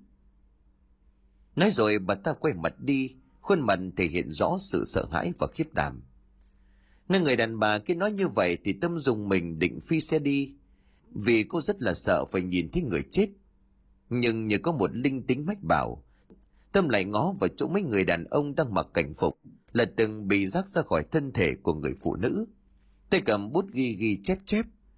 Theo thoáng cô nhìn thấy người đó trên khuôn mặt đã giữ thịt không thể nào nhận diện được, bởi dòi bọ đang ngoe ngoài lúc nhúc trên thân thể con nào con ấy béo núc trắng tròn phía dưới chiếc ao bị bật bung mấy chiếc cúc để lộ ra phần bầu vú đã bị cắn nhằm nhở chiếc quần tụt xuống quá mông không cải khóa bất chợt cô gào lên bởi cô nhận ra một quần áo quen thuộc chính tay của cô mua tặng chị Trên tay thi thể đó còn đeo một chiếc vòng handmade do từ tay của Tâm đeo cho chị. Cô và em trai mỗi người một cái giống nhau.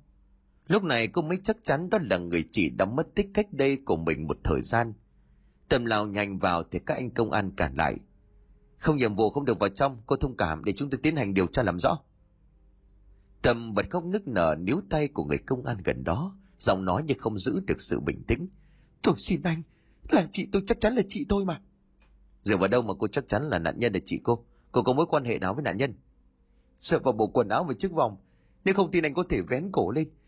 Trên cổ áo của tôi có thêu chữ là tờ tờ. Là chiếc vòng, anh lật lên xem. Nó có chữ ở đó. Đó là tên của ba chị em tôi là Linh Tâm Trung. Chị ấy là Linh, của tôi là Tâm. Gia đình tôi đi tìm chị ấy bấy lâu nay. Nói rồi cô vén tay áo lên cho anh xem chiếc vòng của mình. Anh công an trẻ làm theo lời của Tâm nói thì quả đúng là như vậy. Tâm lại càng khóc to hơn. Cô không thể tin vào sự thật này. Cô thà chấp nhận chị bỏ chồng theo trai như lời của mẹ chồng chị nói. Ít ra thì lâu lâu chị sẽ về thăm nhà, chứ không thể chấp nhận chuyện chị rời xa gia đình mãi mãi mà không có một câu từ biệt như vậy. Sau đó thì anh công an mời cô về đồn và mang tất cả thi thể về đó để xác nhận và làm thủ tục cho gia đình người thân mang về mai táng. Ngồi trên xe về đồn tâm như người mất hồn tai ù đi. Theo kết quả khám nghiệm thì chị cô có dấu hiệu bị xâm hại tình dục. Chúng tôi đoán rằng chị cô có thể bị hung thủ hiếp dâm đến chết rồi phi tang xác chết tại bãi rác này. Lời nói của anh công an làm cô đau điếng, trái tim của cô thắt lại. Cô khóc tiếng khóc thấu trời vì sự ra đi của chị gái yêu dấu. Mãi một lúc lâu sau cô mới đủ tỉnh táo để nhớ đến việc gọi điện về cho gia đình. Về phía bà Hòa đến gần trưa, vẫn chưa thấy con gái đi lấy đồ về.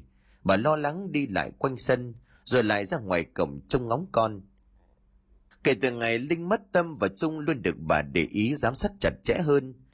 Đi đâu cũng phải báo bố mẹ và đi về đúng giờ. Không đi chơi tối bởi ông bà chỉ còn hai đứa con này thôi. Nhớ không may xảy ra sự việc mất tích như Linh, ông bà sẽ đau lòng lắm. Nhưng hôm nay vì bận gà vịt, cho nên bà đành để cho Tâm đi chợ lấy đồ một mình giúp. Đang lo lắng sốt ruột thì tiếng chuông điện thoại kêu lên đinh ỏi, làm cho bà giật mình. Nhanh chóng rút chiếc điện thoại ra khỏi túi quần giọng vội vàng. Alo Tâm à, sao con đi lâu vậy, con có sao không? Mẹ ơi, mẹ, con không sao, con tìm thấy chị rồi. Bà Hóa nghe giọng của con khóc nghĩ càng con vui mừng khi đã thấy chị bà liền cười. Còn bé này nữa, thấy chị là mừng rồi, hai chị em mang nhanh đồ về đi, làm cố ăn mồng và mừng chị con luôn, không anh Tú sắp xuống rồi đấy.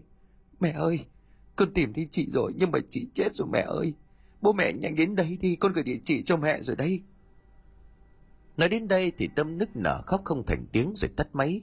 Bà Hòa sau câu nói thông báo của Tâm thì bà Hoàng hốt đánh rơi chiếc điện thoại cầu gạch xuống đất. Tiếng cốp khô khốc vang lên như là tiếng động mạnh đánh thẳng vào sự trông ngóng chờ đợi trong vô vọng của một người mẹ. Một lúc sau thì bà gào lên để nức nở.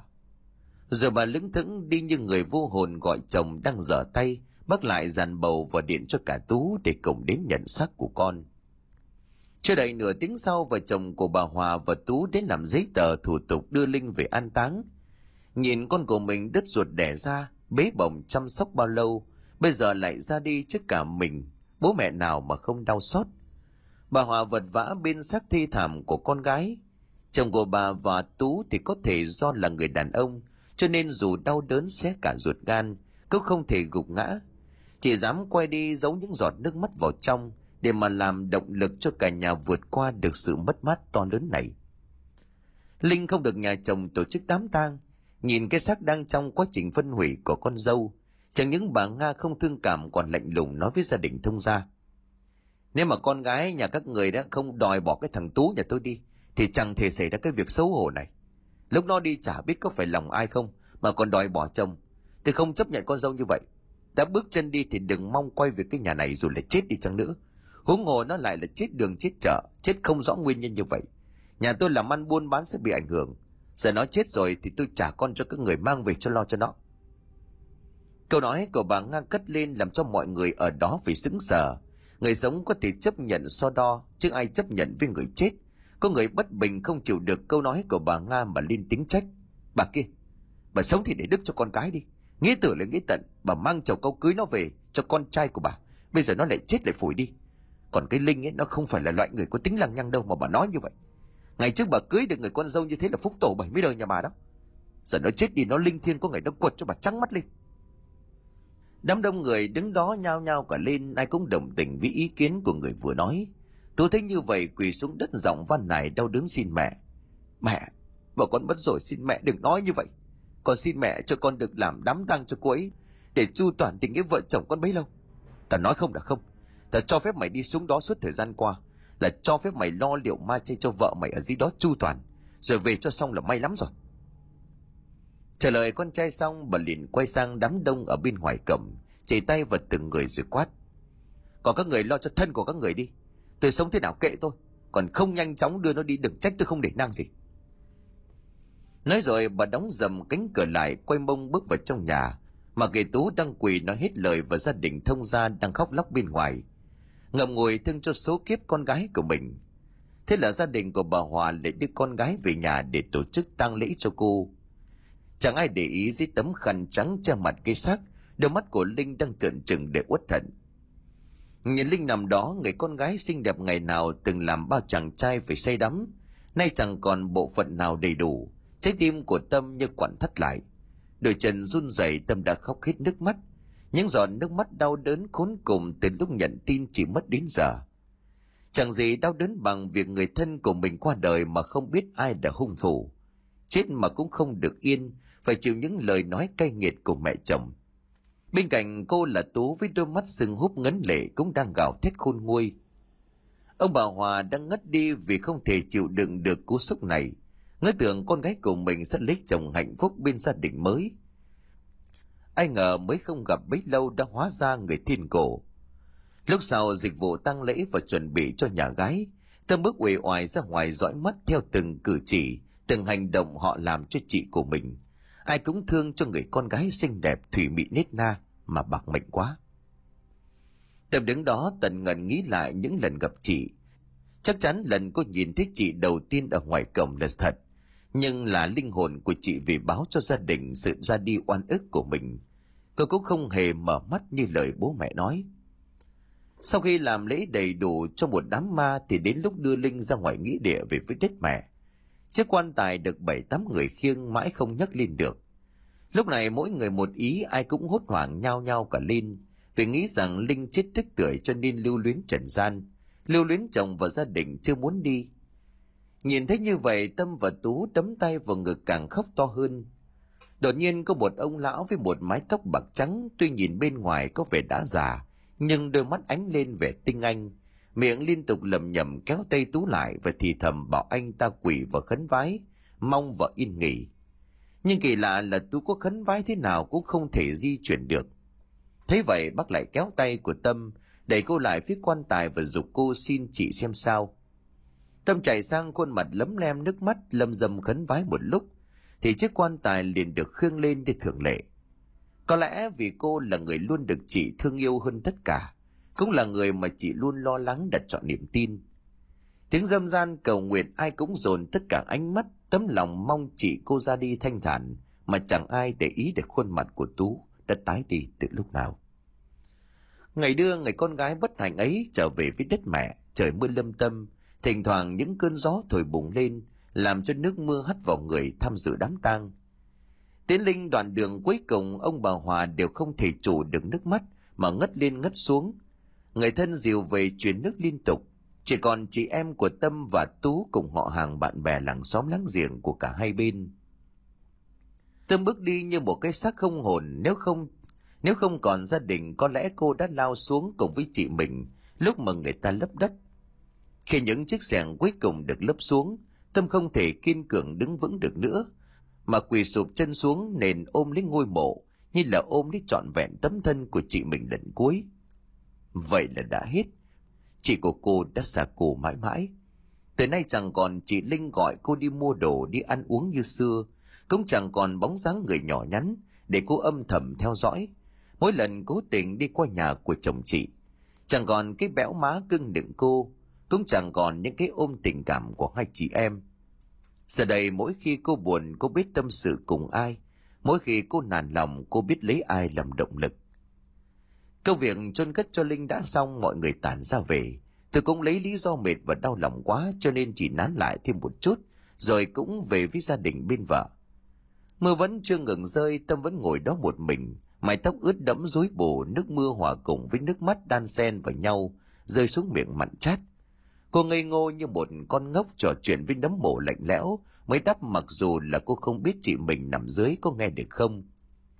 Bỗng xuất hiện trước mặt của cô là một khuôn mặt xanh xao tái nhợt, bóng dáng gầy gò trong bộ áo liệm bay phần phật giữa cơn mưa, đưa cánh tay khẳng khiu chỉ ra con đường lớn. Giọng buồn thăm thẳm âm u lạnh lẽo đôi mắt nhìn xa xăm. Là hắn, hắn giết chị Tâm ơi, hắn phải đền mạng cho chị. Tâm nhìn theo cánh tay của oan hồn chị Linh, nhưng phía đó chỉ là lác đác những người mặc áo mưa đang phi xe ảo qua. Trong số đó biết ai là người hại chị của mình đây. Quay ra chỗ chị vừa hiện lên, Tâm liền đau đớn nói, là ai chị ơi? Tuy nhiên lúc này Linh đã biến mất. Gạt đi hai hàng lệ đang thi nhau rơi xuống, lấy tay lau tấm bia mộ cô hứa sẽ tìm được người đã hại chị để cho chị yên lòng nhắm mắt. Từ ngày con gái mất ngày nào ông bà Hòa cũng thẫn thờ ngồi nhìn di ảnh của con rồi thắp hương và cầu nguyện cho con. Còn Tâm mỗi lần nhìn vào di ảnh luôn cảm thấy tưởng, luôn cảm tưởng chị đang mỉm cười với mình, càng làm cho cô quặn thắt cái trái tim. Chị cười nhưng mà lòng của cô buồn đến lạ, cô càng căm phẫn người đã khiến chị của cô ra đi mãi mãi. Vợ mất tú gầy và xanh xao trông thấy, khuôn mặt đáng thương đến tội, đôi mắt sừng húp trúng sâu, sâu ria dài rậm rạp chẳng buồn cạo, đầu tóc lúc nào cũng rối bù. Mọi người luôn nghĩ rằng chắc là do anh thương người vợ đảm đang đứng mẫu dâu hiền, đúng mẫu dâu hiền vợ Thảo nhưng bắn số, đã để lại cho anh sự cô độc trên đời này. Và anh vẫn chưa thể nguôi ngoài được về nỗi đau thương ấy, cho nên luôn động viên anh cố gắng sống tích cực. Tu à, cây linh nó đi rồi con phải dáng lên. Người mất thì cũng mất rồi, người sống thì vẫn phải tiếp tục sống. còn gắng lên, con còn có gia đình người thân, cứ như thế này mọi người lo lắm. Còn tất bật chuẩn bị đầy đủ cho con bé như vậy, nó cũng ra đi thanh thản rồi. Hay như là câu nói, khổ, cái thằng bé yêu vợ đến thế mà vợ nó ra đi, như là một cú sốc quá lớn vậy. Tuy Uyên Ương chưa kịp xây mộng đẹp thì đã phải lìa xa nhau, đúng là đáng thương quá. Mong con sớm vượt qua được cái nỗi đau tinh thần này. Linh ra đi gia đình của ông bà chẳng thể làm nổi một việc gì ra hồn. Lúa chín vàng ươm đầy đồng mà vẫn chẳng thèm gặt. Cỏ mọc đầy vườn cũng chẳng ai buồn nhổ. Dừa chín ngổn ngang ở ngoài bãi cũng chẳng buồn cắt mang đi bán. Dơm dạ người ta tuốt cả đống cũng chẳng buồn thu về phơi để mà thổi cơm nấu nước. Bốn con người trong gia đình cứ lầm lỗi sống cho qua ngày. Linh đi như là mang theo tâm hồn sức sống của cả nhà đi vậy. Thời gian quay đi nhanh quá, chưa gì đã đến dỗ 49 ngày của Linh, cho nên gia đình ăn cơm sớm để đi ngủ, mai còn lấy sức chuẩn bị cỗ bàn. Đặt mình xuống giường tâm liền miên man. Hôm nay cô đi đâu? Nói! Bước chân siêu vẹo miệng thở rất nồng nặc mùi rượu, bóng dáng của một người đàn ông sấn sổ bước tới chỗ của Linh đang chuẩn bị cơm nước ở dưới nhà. Thấy chồng hỏi vậy, Linh liền nhẹ giọng trả lời. Em đi khám bệnh. Em đau bụng mấy hôm nay rồi. Hôm nay em không thể chịu đựng được nữa, cho nên em đến bệnh viện đa khoa chỗ mình để khám. Tại sao cô không nói tôi? Cô lại tự ý đi một mình sao? Em có nói với anh mấy nay rồi, nhưng mà anh không có nói gì. Đấy là hôm đau quá cho nên em phải đi anh à. Em cũng đã gọi điện cho anh nhưng mà không được, anh kiểm tra điện thoại đi. Ở nhà mẹ với anh đều đi vắng, em phải tự bắt xe đi khám. Cô đi với ai? Em đi với anh Thanh, bạn thân của em. Bạn thân mà cô lại thân mật với hắn này nắm tay như vậy hả? Bạn thân mà cười đùa vui vẻ thế hả? Hay là cô và hắn có tình ý với nhau? Đi chiếc điện thoại có ảnh của Linh và Thanh đang ngồi ở sân thượng của một quán cà phê. Trong ảnh đó, nhìn từ góc độ chụp thì đúng là Thanh đang nắm tay của Linh thật. Người của cô du lên bần bật bởi cô biết rằng chồng của mình rất ghen. Mà mỗi lần ghen thì anh ta đều dở thú tính đến mức đáng sợ. Cô nhớ tới lúc đó gió thổi to, làm cho tóc bay phất phớ. Tóc quện vào ly cà phê cô đang dùng. Rồi lại bay vào mặt vào mắt khiến cho cô bực mình với lấy chiếc kẹp vào trong túi sách ra kẹp lại tóc. Nhưng chẳng may chiếc kẹp lại rơi xuống đất. Thế vậy Linh và Thanh vội vàng đưa tay xuống nhặt. Chẳng may mà hai tay chạm vào nhau. Hai người liền rút tay sau đó, nhưng đó chỉ là sự vô tình không ai cố ý. Cô không hiểu là ai đã gửi bức ảnh đó cho Tú với mục đích gì. Lúc này khuôn mặt của cô đã giàn rụa nước mắt, ngừng động tác nhặt sau cô liền nức nở nói. Anh à, anh em giải thích đã anh hiểu lầm rồi. Hiểu lầm mà Cảnh sờ sờ rõ ràng đây tôi hiểu lầm hả? Cô nghĩ thằng Tú này ngu hả? Cô nghĩ tôi không biết nó là ai à? Có phải cô và nó từng yêu nhau? Anh thôi đi, anh nghe nó vừa phải thôi chứ. Anh Thanh ở gần nhà em, ngày trước anh ấy hay giúp đỡ gia đình của em, nên em chỉ coi anh ấy như người bạn, một người anh trong gia đình thôi. Anh ấy chuyển vào miền Nam sống lâu rồi, nên có dịp ra Bắc. Thì em đang đứng đợi xe mà anh ấy cũng tiện đường đi với em, cho nên anh ấy cho em đi ké mà thôi. Đi ké hay là đi hú hí với nó hả? Cô đã từng dâng đời gái của mình cho nó trước tôi phải không? Vừa nói anh ta vừa lấy tay bóp miệng của cô, miệng gằn lên từng chữ một.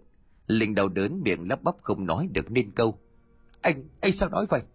Từ trước đến nay em chưa hề yêu một ai. Đến lúc cưới em vẫn trung thủy một lòng với anh. Tại sao lại... Bỗng một cái tát như trời giáng in hẳn năm đầu ngón tay lên đôi má hồng của Linh, khiến cho Linh lảo đảo.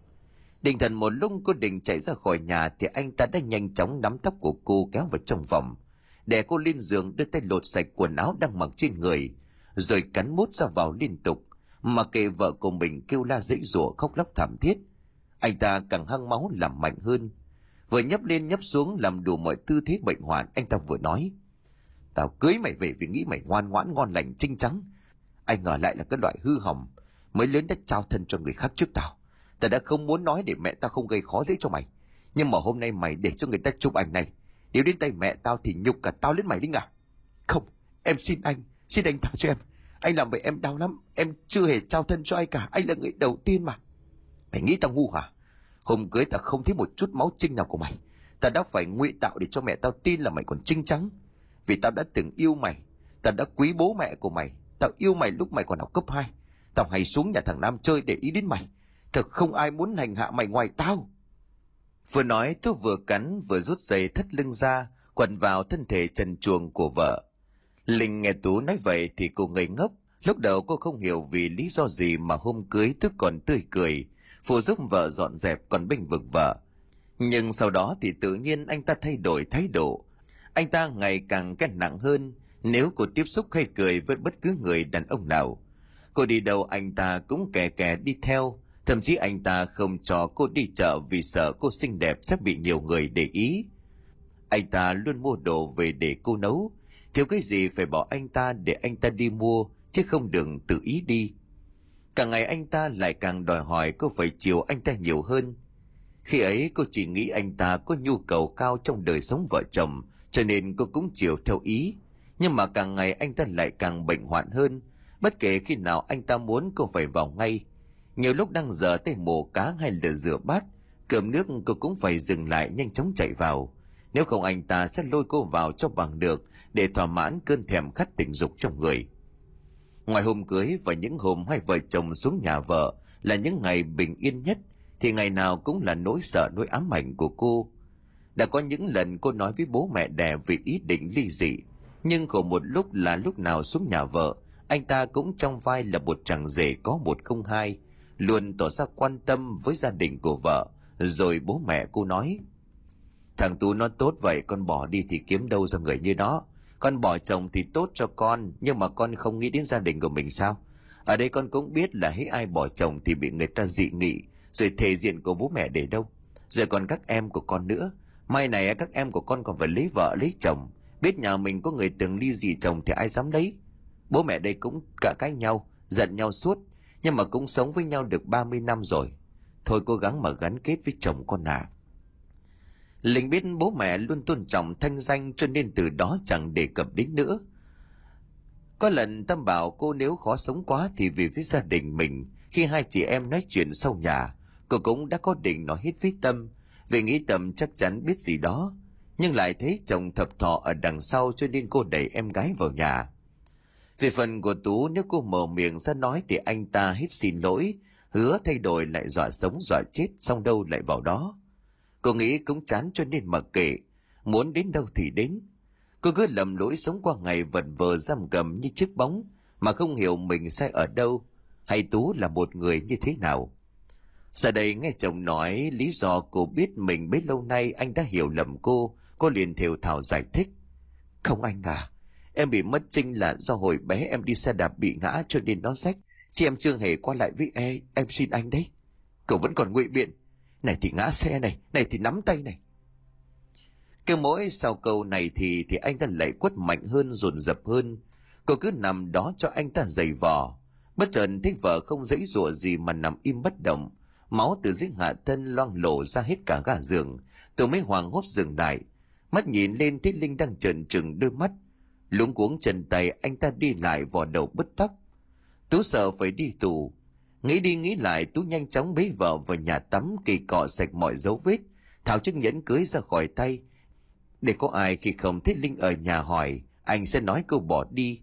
Xong rồi anh ta với lấy bộ quần áo màu hồng tâm mua tặng cho Linh, luôn được Linh nâng niu trân trọng, mặc vào cho cô.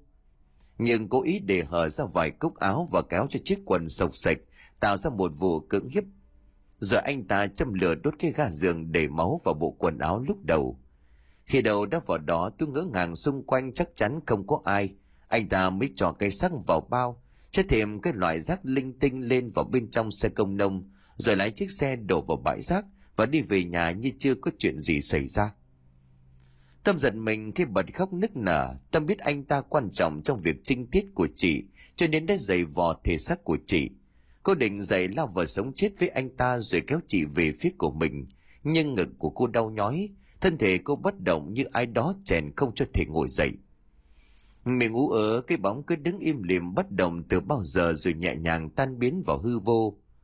Mãi lúc sau khi có thể ngồi được khuôn mặt của tâm vô hồn, đôi mắt đẫm ướt lệ cả hai cái gối cô đang nằm cô gào lên. Tại sao lại là anh Hạ Tú? Thì căm thủ anh, anh phải đệt mạng cho chị gái tôi. Nói rồi tâm chạy ra gian ngoài nơi mà ông bà Hòa đang nằm, lay tay của bố mẹ dậy. Bố mẹ ơi, là anh Tú, anh ta đã giết hại chị Linh, nhà mình phải báo công an. Con bé này ăn nói gì vậy? Sao có thể là thằng Tú? Chả lẽ nó lại giết người rồi lại đến đám tang khóc lóc ỉ ôi? Đúng là anh Tú mẹ à? Là chị Linh, chị Linh để cho con thấy. Tâm càng nói thì dòng của cô lại càng níu lại. Cô kể lại giấc mơ mình vừa chứng kiến một cách nhanh chóng. Tay chân cứ muốn loạn xạ cả lên, làm cho ông bà Hòa càng cuống cuồng hốt hoảng. Ông bà như thể không tin vào tay của mình mà bật khóc nức nở và tự trách bản thân – nếu những ngày Linh còn sống ông bà chịu lắng nghe con gái của mình nói, bỏ đi quan niệm từ xưa đến nay về việc con gái bỏ chồng chỉ vì lý do lại mang tiếng cho gia đình, đi đâu cũng bị người ta chỉ trò bàn tán con ông nọ bà kia.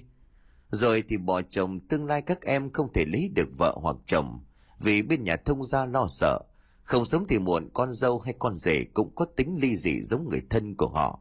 Gia đình con cái của họ sẽ tan vỡ như thế Giá như ông bà hiểu được người trong của con gái của ông bà khi đưa ra quyết định ly dị, cô đã phải mất rất nhiều thời gian để suy tính. Chỉ về giữ cái gọi là thể diện cho gia đình ông bà mà con gái của ông bà đứt ruột đẻ ra, không có cơ hội để tiếp tục sống nữa. Giờ đây cô khóc lóc ân hận cũng rằng giải quyết được gì. Cả nhà ông bà Hòa quyết định lên trình báo công an để tên hung thủ phải chịu trách nhiệm, để con gái của ông bà yên lòng nhắm mắt đi chín suối, không còn phải vương vấn trần gian. Cùng tối ngày hôm ấy thì tâm nằm mơ cái chết của chị gái trong một quán karaoke, tú đang say sưa hút chích với đám bạn. Ngồi cạnh anh ta là một cô gái vô cùng xinh xắn, mặc chiếc váy hai dây ôm sát cơ thể để lộ ra những đường cong tuyệt mỹ phần bên trên trễ cổ khuôn ngực nở nang ngột ngột nên đã muốn bung ra khỏi chiếc áo khiến cho ai nấy nhìn vào cũng phải thèm khát cô ta là loan là bạn cũ của linh Công chính là người gửi cho Tú tấm ảnh cùng những lời lẽ công kích gây nên cuộc cãi vã của hai vợ chồng. Loan nóng nghèo đầy sắt phần ngực đẩy đà to tròn của mình sắt vào người của Tú. Cô đưa tay mần mề vuốt ve Tú từ trên xuống dưới, chốc chốc lại cắn nhẹ vào tay của anh ta, miệng thủ tỉ những câu gợi tình ướt át làm cho Tú đê mê. Tôi nhớ lại ngày Linh chết anh ta đã cố tình vứt xác của Linh xuống bãi rác gần cầu, bởi anh ta biết bãi rác ấy ít người qua lại, chỉ có những chiếc xe từ gom rác mới mang ra đó mà đổ. Như vậy thì rác xếp chồng lên chẳng ai phát hiện ra. Nhưng anh ta không thể ngờ rằng rồi đã bị chôn vùi sâu dưới bãi rác, vậy mà xác của Linh lại có người tìm thấy. Nghe tin anh ta vô cùng hoảng hốt, anh ta nghĩ đi nhận xác của Linh với ông bà Hòa cũng không được, ở nhà cũng chẳng xong. Suy đi tính lại anh ta vẫn quyết định, khi chính mắt nhìn thấy thi thể bị phân hủy, anh ta càng yên tâm rằng không thể tìm được dấu vết do anh ta gây ra. Anh ta liền ra sức diễn đạt vai của một người chồng mất vợ vô cùng đau đớn tiểu tụy, chẳng ai có thể nghi ngờ. Lo xong đám tang cho Linh, ban ngày trước mặt của mọi người thì Tú luôn hỏi thăm bố mẹ vợ. Nhưng đêm đến Tú luôn có cảm giác ai đó đang nhìn mình trong phòng ngủ của hai vợ chồng. Đã nhiều đêm anh không ngủ ở nhà, bởi hễ nhắm mắt lại Tú lại nhớ đến đôi mắt trợn trừng, máu chảy thấm đẫm ga giường của Linh, làm cho anh ta mất ăn mất ngủ, người gầy gộc xanh sao. Kể từ đó cứ tối muộn anh ta lại phải phi xe đến quán, nơi mà Loan làm việc, rồi hai người rủ nhau vào nhà nghỉ để ân ái. Trái ngược Linh vợ cũ của Tú loan bốc lửa với những chiếc váy ngủ sexy quyến rũ gợi cảm, luôn thể hiện xuất sắc việc giường chiếu với đủ các ngón nghề, các tư thế gợi tình khiến Tú mê mệt không muốn rời. Hôm nay trên đường trở về khách sạn Loan ngồi sau xe, miệng nhõng nhẽo nói. Anh Tú, Linh giờ không còn nữa, anh cũng cần có người ở bên bầu bạn sớm hôm chứ. Anh đã một đời vợ rồi, ai người ta thèm lấy anh chứ? Có em này, nếu anh không chê em tình nguyện về với anh. Nhưng em ơi, Linh nhà anh mới mất, lại chưa tìm được người hại cô ấy. Anh không muốn người ta dị nghị rồi lại nghi ngờ anh giết vợ của mình để cưới vợ mới. Anh giết vợ mình rồi thì còn sợ gì hả anh? Anh phải đền tội thôi. Nghe xong câu nói của Loan Tú giật mình. Anh không nghĩ rằng Loan lại biết vụ việc mình làm. Nhưng giọng nói này không phải của Loan. Anh nhận ra giọng nói âm u lạnh lẽo làm cho anh giận tóc gáy này là của Linh. Tú loạn choạng tay lái miệng lẩm bẩm. Không phải là tôi. Linh ngồi sau tay lái của Tú có vẻ bất ổn. Đã mấy lần anh ta tí đầm xe xuống mương cô liền lay tay. Anh Tú cẩn thận ghế sao vậy? Lúc này tôi mới chấn tĩnh trả lời. Không, không sao. Nãy em nói gì? Em bảo là quan tâm gì lời thiên hạ nói. Với lại cái Linh nó có ngoan hiền trong trắng gì đâu. Sợ là anh bị nó cắm trong mấy cái sừng rồi ấy. Huống hồ cũng đã được 49 ngày rồi. Thời gian ấy anh qua lại thường xuyên bên nhà ông ý lo chu toàn công việc, coi như cũng chọn tình chọn nghĩa. Bây giờ em muốn được làm vợ của anh chứ em không muốn suốt ngày làm người tình bóng tối của anh đâu. Lấy em về rồi em chiều anh như tiên. Lần lần ở trong người sau câu nói của Loan, tôi véo mạnh vào đùi của cô tay vút ngang miệng. Nhưng anh chợt dừng lại, bởi khi chạm vào người của Loan anh thấy da thịt của cô lạnh toát. Bàn tay nhớt nhớt dính đầy bùn đất. Có cả những con giòi bọ nhung nhúc lên tay của anh. Tôi hoảng hốt tiếng cười sau lưng của anh vang lên. Trả lại mạng cho tôi. Tức thì sợ quá Tú liền vặn ga mạnh hơn cho xe chạy hết mức để thoát khỏi đoạn đường vắng. Anh ta đi mà không để ý đến cảnh vật xung quanh. Đang có sự thay đổi so với hướng ban đầu hai người định đi. Loan hốt hoảng kéo tay của Tú. Anh Tú anh đi đâu vậy? Hướng nhà nghỉ là hướng này cơ mà. Hướng này là hướng... Anh Tú anh Tú. Nhưng Tú tuyệt nhiên không nán lại. Anh đi xe như bị ma đuổi. Loan ngồi sau nói to thế nào tôi cũng không hề nghe thấy. Bất lực cô ta ôm chặt Lý Tú, đôi mắt nhắm nghiền không dám mở ra. Tiếng ếch ngái trong đêm vắng cùng tiếng gió rít nghe rợn cả người. Bỗng nhiên thấp thoáng phía hàng cây phi lao bên đường có bóng dáng cô gái mặc váy trắng, đang đứng vẫy tay ra dấu muốn đi nhờ xe. Tôi lúc này cũng đã sợ hơn đôi chút vì ngoài hai người vẫn còn một người nữa đang chờ xe trong đêm. Anh ta cho xe từ từ tiến lại gần. Tuy nhiên xe càng tiến lại, cô gái càng đi xa. Cứ như vậy cô gái dừng lại trước một ngôi mộ, rồi quay mặt lại về phía của hai người. Tiếng người vang vọng dưới đêm nghe sờn cả gai ốc. Chào mừng chồng yêu và cô bạn của tôi đến thăm. Bây giờ là lúc hai người phải đền tội cho những gì mà hai người đã gây ra. Tú và Loan giật mình, cả hai người bây giờ đứng trước một ngôi mộ. Cạnh đó cô gái đó cứ cười khóc liên tục.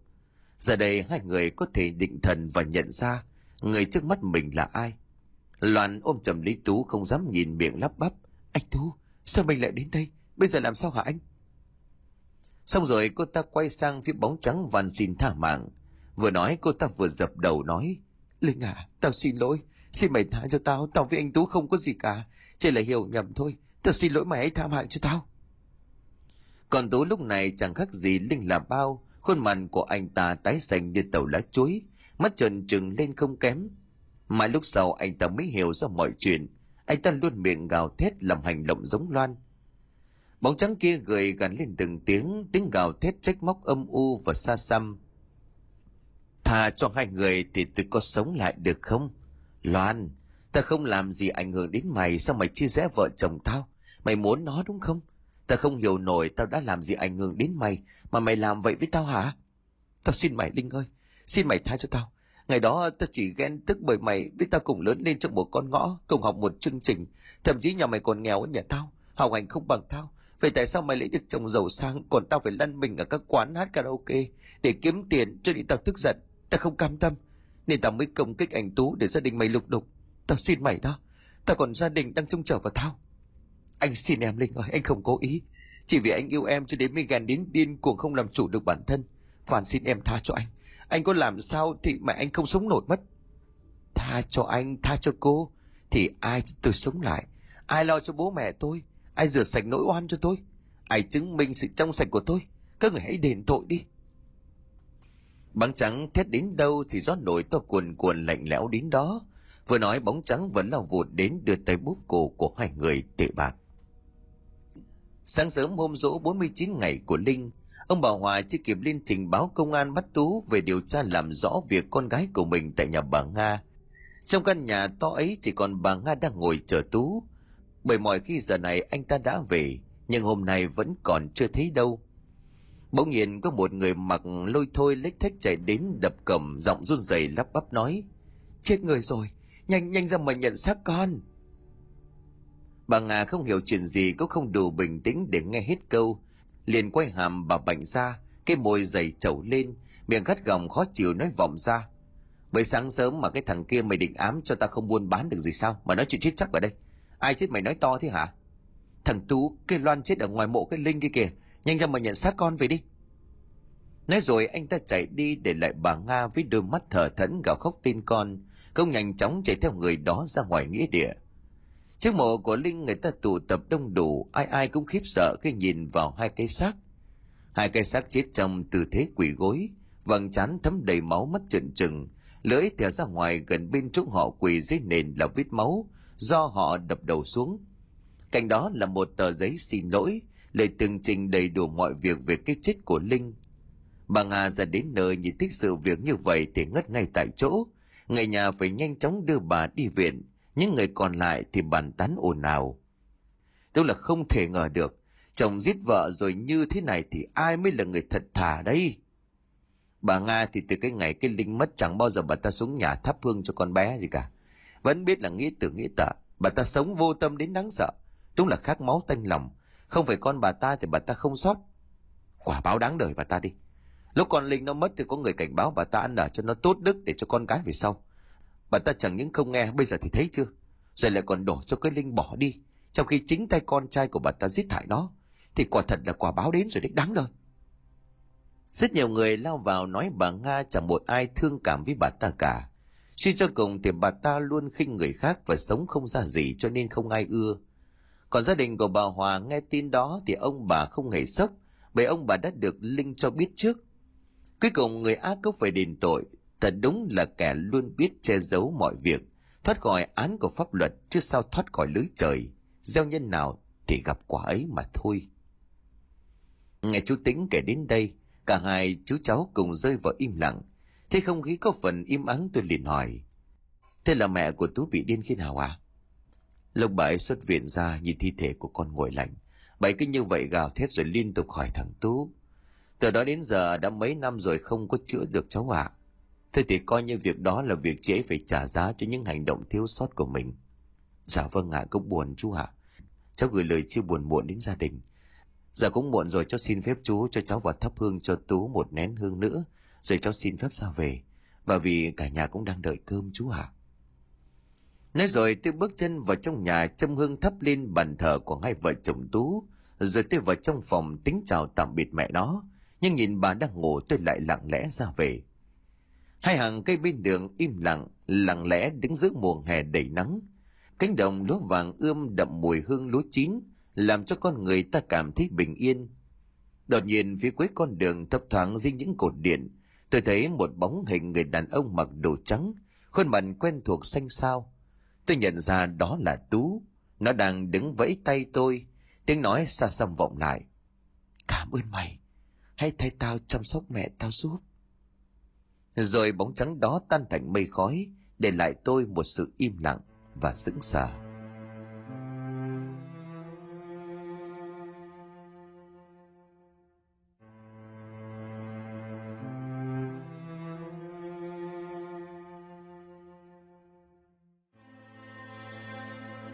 Xin cảm ơn quý khán thính giả đã chú ý đón nghe. Xin kính chào tạm biệt quý vị và xin hẹn gặp lại quý vị trong những câu chuyện tiếp theo.